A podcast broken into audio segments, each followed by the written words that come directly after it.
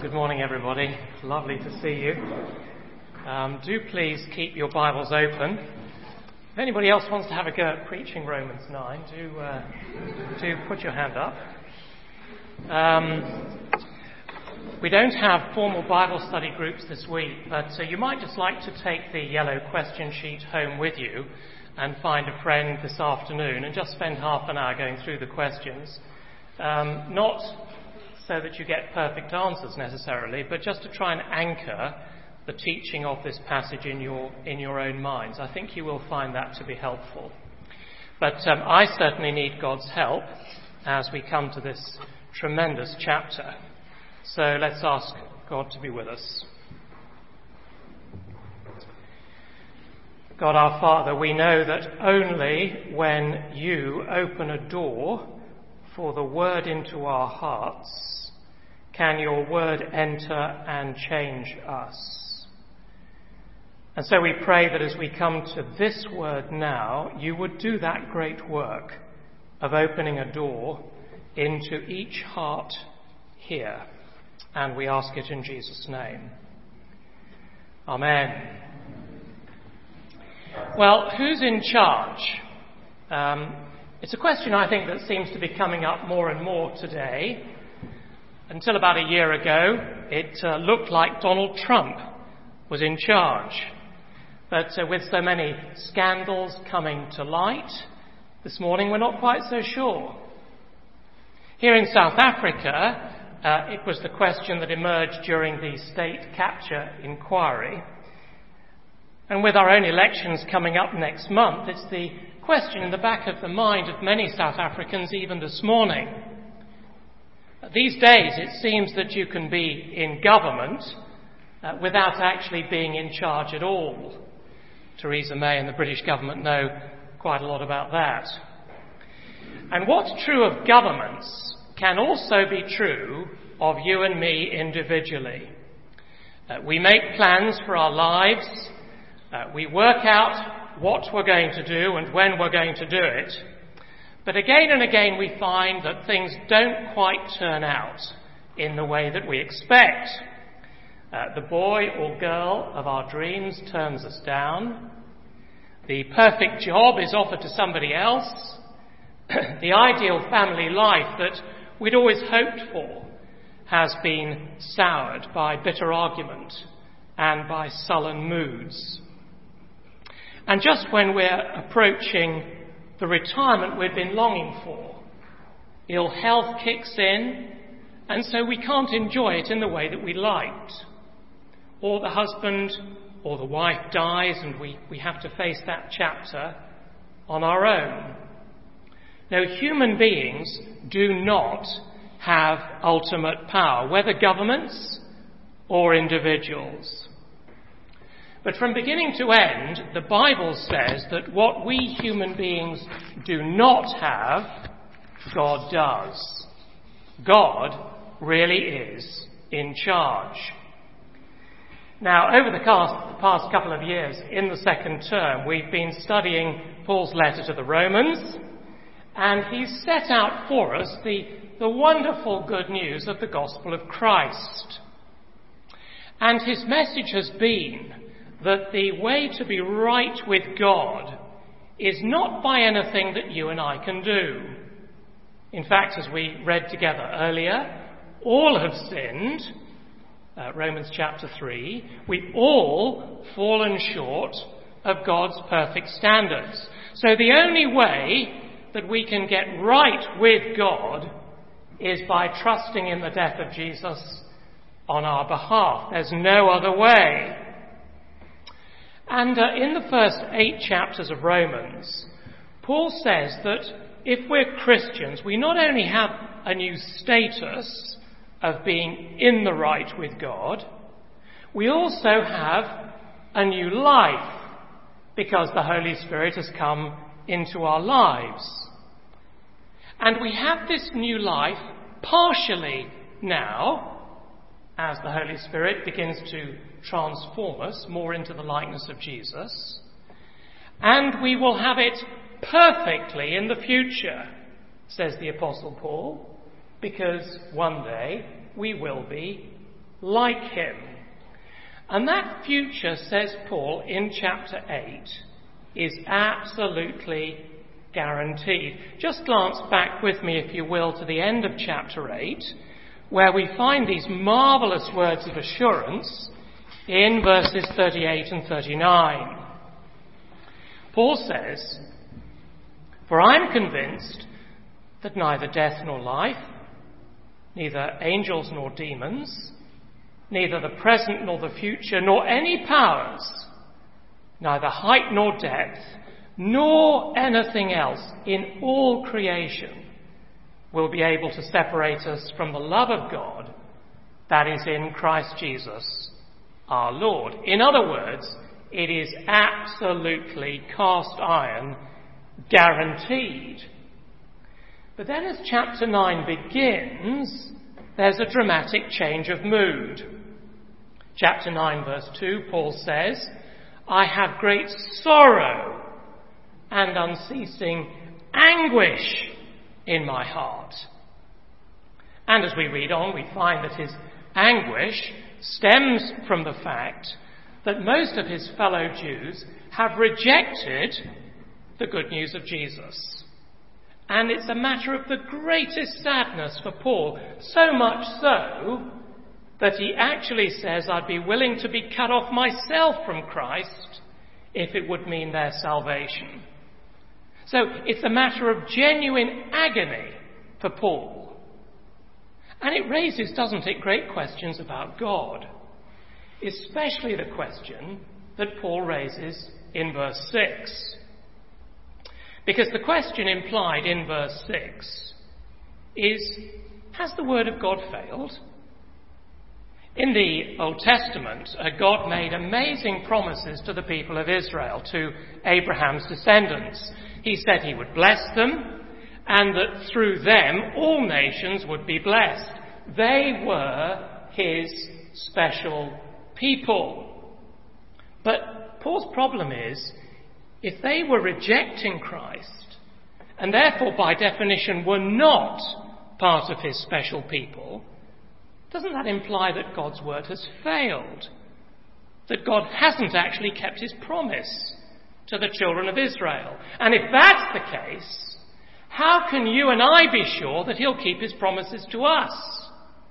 Especially that amazing promise we've just read at the end of chapter eight, that nothing will separate us from the love of God in Christ.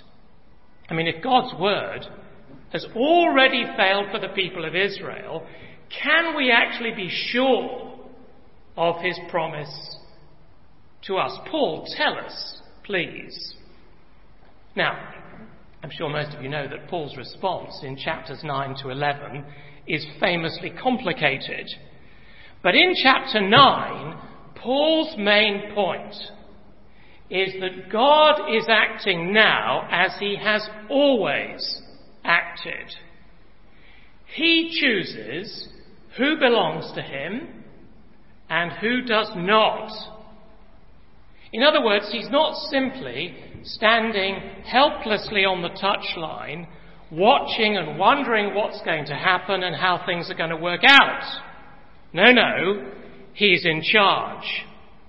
And what we're going to do is look at three aspects of that great truth. And then at the end, I'm going to suggest three applications. So number one, God chooses his people. Number two, God chooses undeserving people.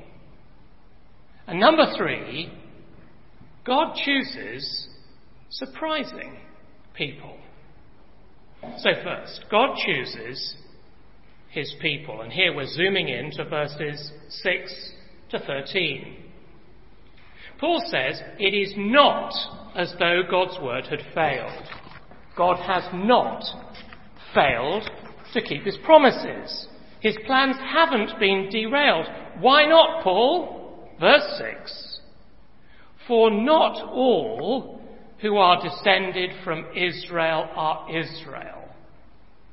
In other words, there's always been two Israel's quickly turn over to the back of the yellow sheet, and I've given you a picture of what he's talking about. There's always been a physical Israel, meaning all those people who are physically or biologically descended from Abraham, but there's also been a spiritual Israel, meaning all those who truly are the people of God. And there's always been a difference between those two. Spiritual Israel has always been a smaller group than physical Israel. And to make the point, Paul goes back to the earliest times in Israel's history, and he gives us two examples. Come with me to verse seven. Verse seven, nor because they are his descendants are they all Abraham's children. On the contrary, it is through Isaac that your offspring will be reckoned. Now what he's doing here is he's remembering that time when Abraham received the amazing gospel of God, and God promised to bless Abraham and to bless all his descendants. But the problem, you remember, was that at the time Abraham didn't actually have any children. His wife Sarah was terribly old. And so in the end, Sarah makes a suggestion. She says, well, why don't you go and sleep with my servant girl, Hagar? So Abraham does, and Hagar gives birth to a son, Ishmael. Looks very promising. But God says, Ishmael is not the child of the promise. The line of the promise is not going to go that way. And you see, it's as if God was saying right from the very beginning of the Bible, salvation is not by works. You can't help me out with this. The line of promise is going to be established by a miracle. And sure enough, it was. Sarah, aged ninety, got pregnant. And she gave birth to a son. Do you know what they called him? They called him Laughter. That's actually the meaning of the word Isaac. Laughter. And in a sense, it actually was laughable. I mean, imagine Sarah, age ninety, uh, toddling along with her Zimmer frame into the hospital. And a, a, a nice nurse says to her, hello, dear, geriatric department just down the corridor, third door on the right. And Sarah replies, no, I've come for the maternity ward. And the nurse just bursts out laughing. She can't help herself. And then when she does recover herself, she says, I'm so sorry. Is it perhaps the birth of your great-great-great-grandchild? And Sarah says, no, I'm going to have a baby. Well, and then they just fell about laughing. But she did. She did. Because God had said to Abraham that it was through this miracle child, through Isaac, that your offspring will be reckoned. And so you see, Isaac was spiritual Israel, Ishmael wasn't. And the same thing happened in the next generation, in verses ten to thirteen. Isaac marries Rebekah, they have two boys, they were twins, Jacob and Esau, both were sons of Isaac. Only one was a son of God. Verse eleven. Have a look at verse eleven. Yet before the twins were born, or had done anything good or bad, in order that God's purpose in election might stand, not by works, but by him who calls, she was told, the older will serve the younger. Just as it is written, Jacob I loved, Esau I hated. Now that's very strong language. Uh, but don't be confused, it's not talking about emotional hatred. God doesn't hate in the way that you and I use that word today. God loves. But it was an idiom, an expression in Hebrew describing a preference. So think about it with me. Uh, Jesus said, didn't he, if you want to come after me, you must hate your father and mother.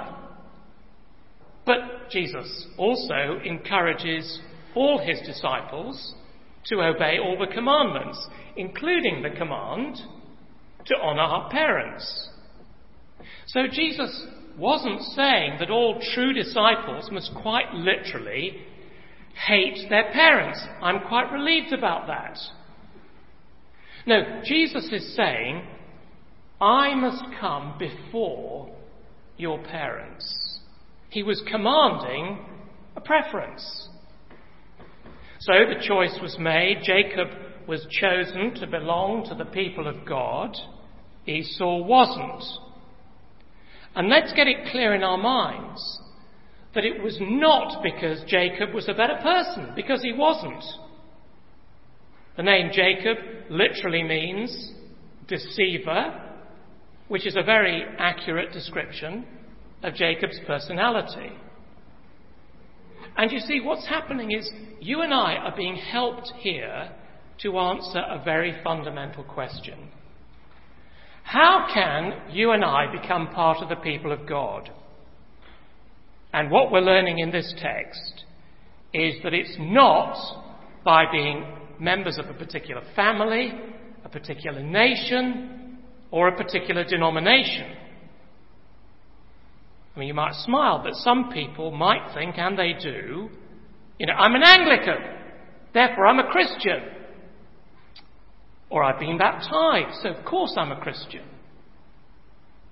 Or to turn it the other way around, uh, you might think, well, I'm not from a Christian country, I didn't grow up in a Christian family, uh, I've never attended church regularly, therefore, well, I can never become a Christian. And the Apostle Paul is saying, with the full authority of Almighty God, it's got nothing to do with your background. It's not about anything you might do. Verse twelve, look at it. It is not by works, but by him who calls. In other words, it's God who makes Christians. Now you might say, well, just hold on a cotton-picking minute, Simon. Surely it depends on my choice. I mean, isn't it true that although the gospel is offered to us, we've got to believe it? Well, yes, that is absolutely true. We have got to believe it. But how can we believe it? Well, only if God opens our eyes to understand the beauty of the gospel and changes our hearts and moves our wills in order that we do. Try thinking about it like this. Imagine you are walking towards an arch. There's this, this huge arch in front of you, and written over the top of the arch is a Bible text. Big letters. It says, "Come to me, all you who are weary and heavy laden, come." And so, that's the gospel, isn't it? That's the gospel appealing to our hearts and our minds and our wills, saying, respond, come, have faith. And so I choose to come.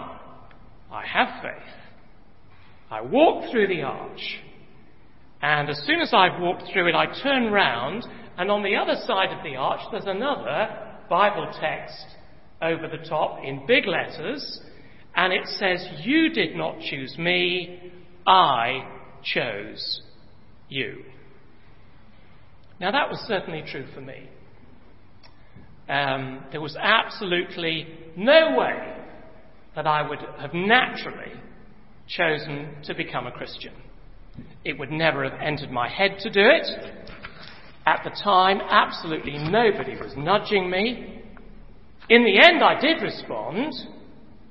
But as I look back, I realised that God arranged everything.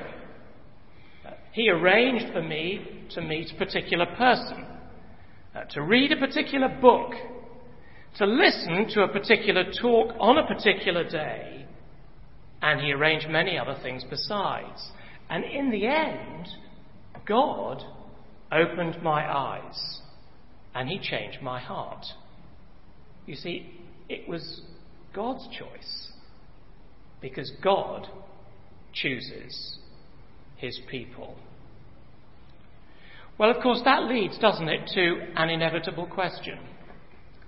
How can it be fair for God to choose this person but not that person?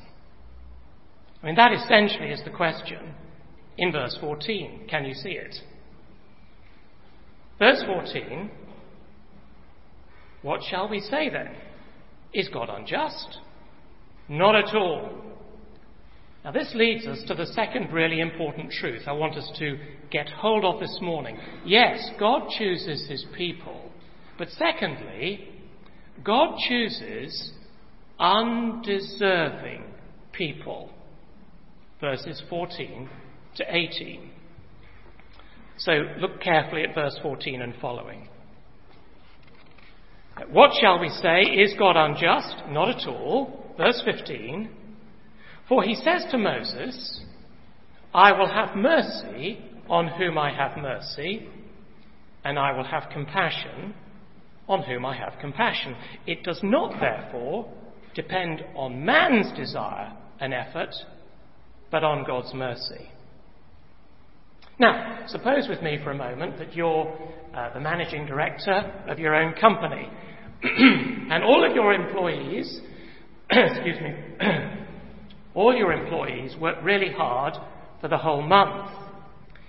But at the end of the month, you only pay half the employees their salary and you give nothing to the other half. Now that obviously is extremely unjust, isn't it? They all worked hard.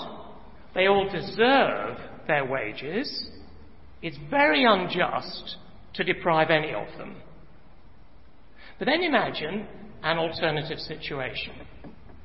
Uh, a new king is crowned in a certain country. One of the first things he does is to visit a maximum security prison. And all the prisoners there have been found guilty of the most appalling crimes. But the king chooses just a handful of them and he gives them a free pardon. Now, the others can't say, that's unfair. They've been given a free pardon and I haven't.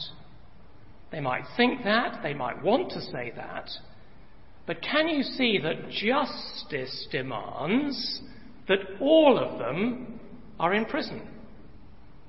And the fact that the king has given a free pardon to a few of them, well, that's just mercy, isn't it? The prisoners still in jail are only receiving what they deserve. Those who've been set free are receiving what they don't deserve. They're receiving mercy. Now, friends, that is how it is with salvation. That is the only way I can become one of God's children. None of us deserve it. It's not like that businessman depriving his workers of wages they deserve, because none of us deserve salvation. No, the only way that any of us can experience the mercy of God is by his undeserved grace. And in our text, you see the point that Paul is making. He's saying that he is amazed, not that God rejected Ishmael and Esau. No, no. He's amazed that God chose Jacob and Isaac. And that's how it is with anybody who's come to put their trust in Christ. As we look back, we say, you know, that was God's calling. I didn't deserve it. because God is a God of amazing mercy. And that, dear friends, is the big theme running through Romans nine. And Paul goes on to say that God even uses his sovereign power to fulfill his merciful purposes through the stubborn rebellion of people who continue to reject him. It's an amazing thought. So in verse seventeen, uh, you'll notice there Paul takes us back to the time of the Exodus, when God, you remember, determined to save his people from slavery in Egypt. And so he raised up Moses. And Moses was to go to Pharaoh and say, "Let my people go." But Pharaoh, of course, was the most powerful man in the world at the time. Pharaoh said, "No chance." Now that looked very much like an obstacle to God fulfilling his merciful purposes, didn't it? But what happened? Pharaoh said no. God sent a plague. Pharaoh said no again. God sent another plague. And that pattern is repeated ten times. It looks like a massive obstacle against the will of God. But what Paul says here, no, no, it's not an obstacle, because God was in control even over Pharaoh's stubborn resistance. Verse seventeen, "For the scripture says to Pharaoh, I raised you up for this very purpose, that I might display my power in you, and that my name might be proclaimed in all the earth." You see, Pharaoh does not stop God from doing what he wants. In fact, if you think about it, Pharaoh's stubborn resistance meant that there was an even greater display of God's glory and power than there would have been otherwise. I mean, think about it. If Moses had said to Pharaoh, "Let my people go," and uh, Pharaoh had said, "Sure, no problem," well, that wouldn't really have been a great testimony, would it, to the power of God? But because Pharaoh resisted time and time again, wanted to make it impossible, actually we see how mighty and powerful and awesome God's salvation was and is. It's not that God was responsible for Pharaoh's evil behaviour, because God is perfectly good. He's never responsible directly for evil. But the point is that in his sovereign power, he can use even the most stubborn rebellion to achieve his merciful purposes. And so Paul concludes this little section in verse eighteen with some puzzling words. "Therefore God has mercy on whom he wants to have mercy, and he hardens whom he wants to harden." Now that sounds shocking to us, doesn't it? It almost sounds arbitrary, as if God's merciful today, but he might actually harden a person's heart tomorrow. But God is not capricious. He's not like that. Remember the context. In this passage, Paul is emphasizing the mercy of God. Martin Luther, the reformer, spoke of the judgment of God as the work of God's left hand. It's rather a lovely phrase, isn't it? It means that it's almost unnatural to him to act in judgment, because what God loves to do with his right hand is to show mercy. But sometimes, in order to fulfill his perfect, merciful purposes, he does exercise judgment.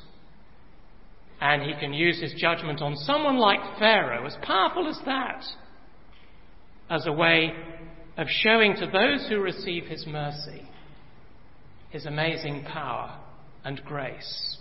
So don't forget the context. It's all about God's mercy. And don't forget the nature of humanity.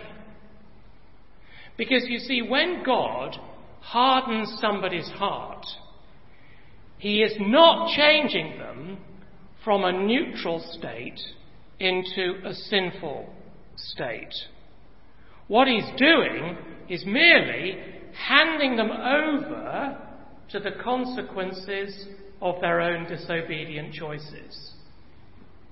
And if you read the book of Exodus, you see that pattern happening again and again and again. That not only did God harden Pharaoh's heart, but also we read that Pharaoh hardened his own heart. And both are true. God simply was handing Pharaoh over to the consequences of his own sin.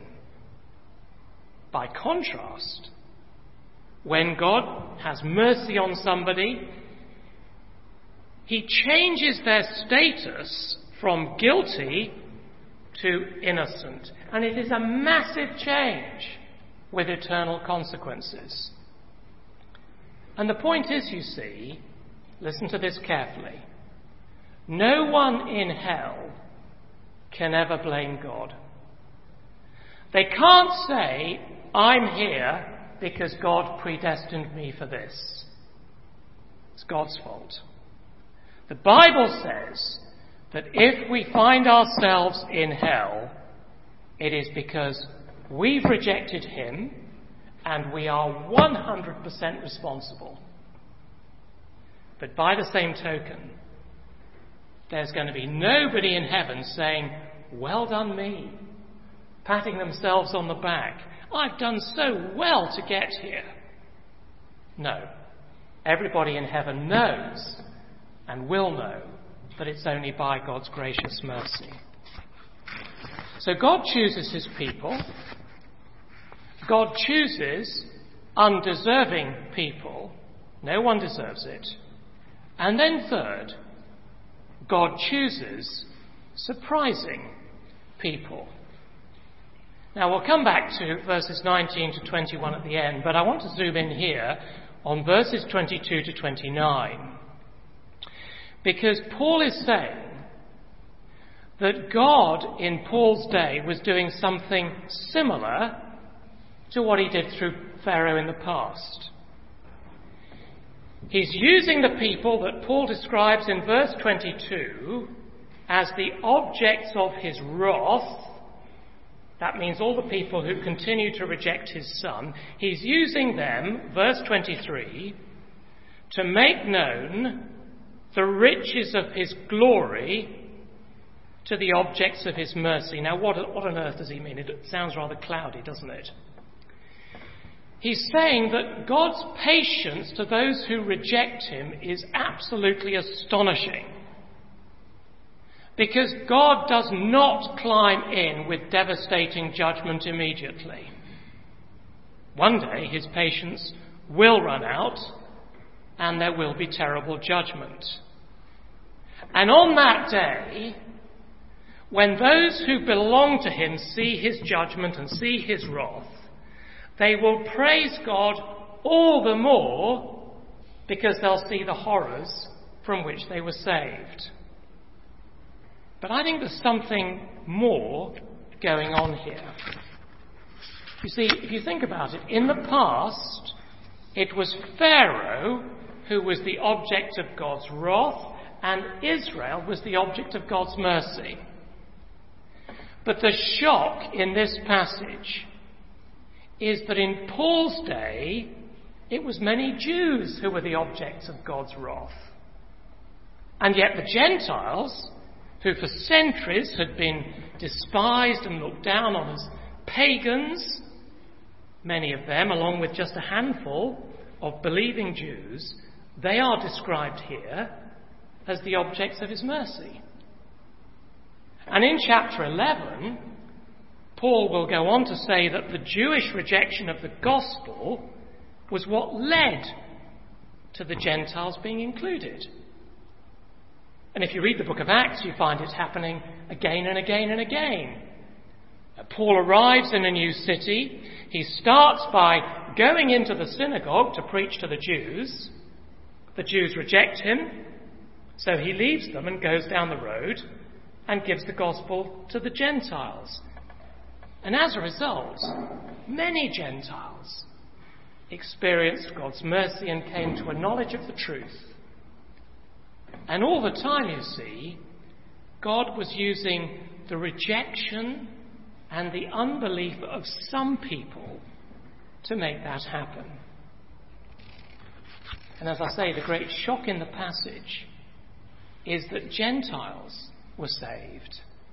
People who were complete outsiders to the promises of God. People who had no hope at all. And yet many of them became God's people. And Paul says, if you know your Old Testament Bibles properly, you'll know that was always God's plan. Can we all see verse twenty-five in our Bibles? As God says in Hosea, I will call them my people who are not my people, and I will call her my loved one who is not my loved one. Paul understands that to be talking about Gentiles. And throughout the Old Testament, it was prophesied that only a few would be saved from God's special people. That's the meaning of the Isaiah quote in verse twenty-seven. Astonishing quote, isn't it? Though the number of the Israelites will be like the sand by the sea, only the remnant will be saved. Now, if that sounds like rather bleak news for the Jews, Paul goes on to give us the balance, because in chapter eleven, which we'll get to in a couple of weeks' time, he tells us that many, many Jews will come to believe. But the big point for you and I to take away this morning is that God chooses surprising people. That's how it is today. He chooses people like me. I mean, when I began my working career in the City of London, it never, never entered my head that I would ever become a committed Christian. And if you had said to me, well, by the way, thirty years' time you're going to be a pastor in Cape Town, I mean, I would have laughed. But then almost by accident, somebody explained the gospel to me, and I knew Jesus was real. I knew that he's alive. I knew I had to put my trust in him. Eventually I did. It was all so surprising. More than that, the person who discipled me for twenty years was a converted Hindu. Uh, he'd been a devout, practicing Hindu for thirty-five years, not playing about. He believed it. He practiced it. Humanly speaking, everything was against him ever becoming a Christian. One day he walked into a church without ever realizing it was a church. He heard the gospel. He suddenly knew who Jesus was, that Jesus is alive. He put his faith in him. Caused all kinds of problems for him and his family. But in the years since, God has used that converted Hindu to lead hundreds of English businessmen to Christ. How surprising is that? Would you have done it that way if you were God? I wouldn't. But you see, that is God's way. God chooses surprising people. He's in charge. And he will always find ways, surprising ways, to ensure that his merciful purposes are fulfilled. God chooses his people. God chooses undeserving people. God chooses surprising people. People. As we close, let me suggest three brief applications. Number one, this passage is telling us that it is very possible to know a lot about God without actually knowing him. You see, the Jews in Paul's day knew huge amounts about God. They would have passed all of the exams at George Whitfield College, no problem. Sadly, most of them didn't know him personally. And in exactly the same way, there are multitudes of people today who know their Bibles, they're in church every Sunday, they might come from a Christian family, they might even be ordained, and yet they don't know Jesus. They don't know Jesus. Now, what about you? Do you know him? Because it is possible for you to know a great deal about God and not know him. Number two, we must always remember our place before our Maker. Let's come back to verse nineteen, which we skipped over. Paul says, "One of you will say to me, then why does God still blame us? For who resists his will?" It's a very natural question. I mean, if God is sovereign and God determines what's going to happen, surely he is responsible when we go wrong. So how can he blame somebody if God hardens their heart? Well, look at Paul's answer in verse twenty. "But who are you, O man, to talk back to God? Shall what is formed say to him who formed it, 'Why did you make me like this?'" Sounds rather harsh, but don't misunderstand Paul's point. Paul is not here condemning a humble, questioning attitude. If somebody says, "You know, Simon, I just can't get my mind around this," Paul doesn't condemn you for it. You're actually in very good company. I'm sure most of us in this room this morning are puzzling with some of the details in Romans nine. I am.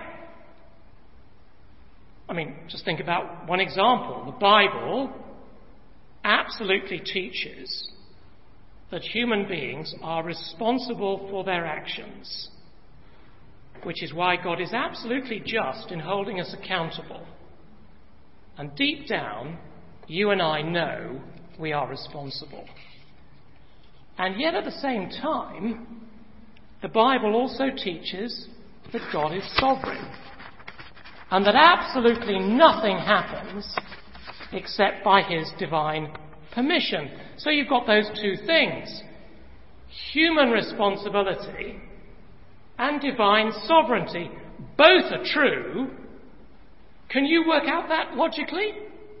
Because I can't. But can I say this to you this morning? It is possible to be more logical than biblical. Do you understand that? And instead of saying, you know, "I can't accept this because it doesn't make sense to me," actually what we need to be doing is saying, "God, you are absolutely beyond me, and it is right that I worship you." You know, this teaching that God chooses who to save and who not to save, it is very, very humbling. And you and I need to remember our place before our Maker. Number three, never forget God's mercy. See, the fact of God's sovereignty in salvation is not meant to bring you to despair. We're not to say, you know, "I'm not one of the chosen ones, so there's no hope for me." No. The gospel is freely offered to everybody. It is a genuine offer. And elsewhere the Lord Jesus says, "Seek and you will find, knock and the door will be opened." So can I say to you this morning that if you're someone who doesn't yet know these things and you're puzzled about these things, God says, seek. Keep reading. Keep praying. Keep asking your questions. And if you do that, you can be absolutely certain that heaven's door will be opened. Why can you be sure of that? Because God says it, and God is in charge. Shall we pray?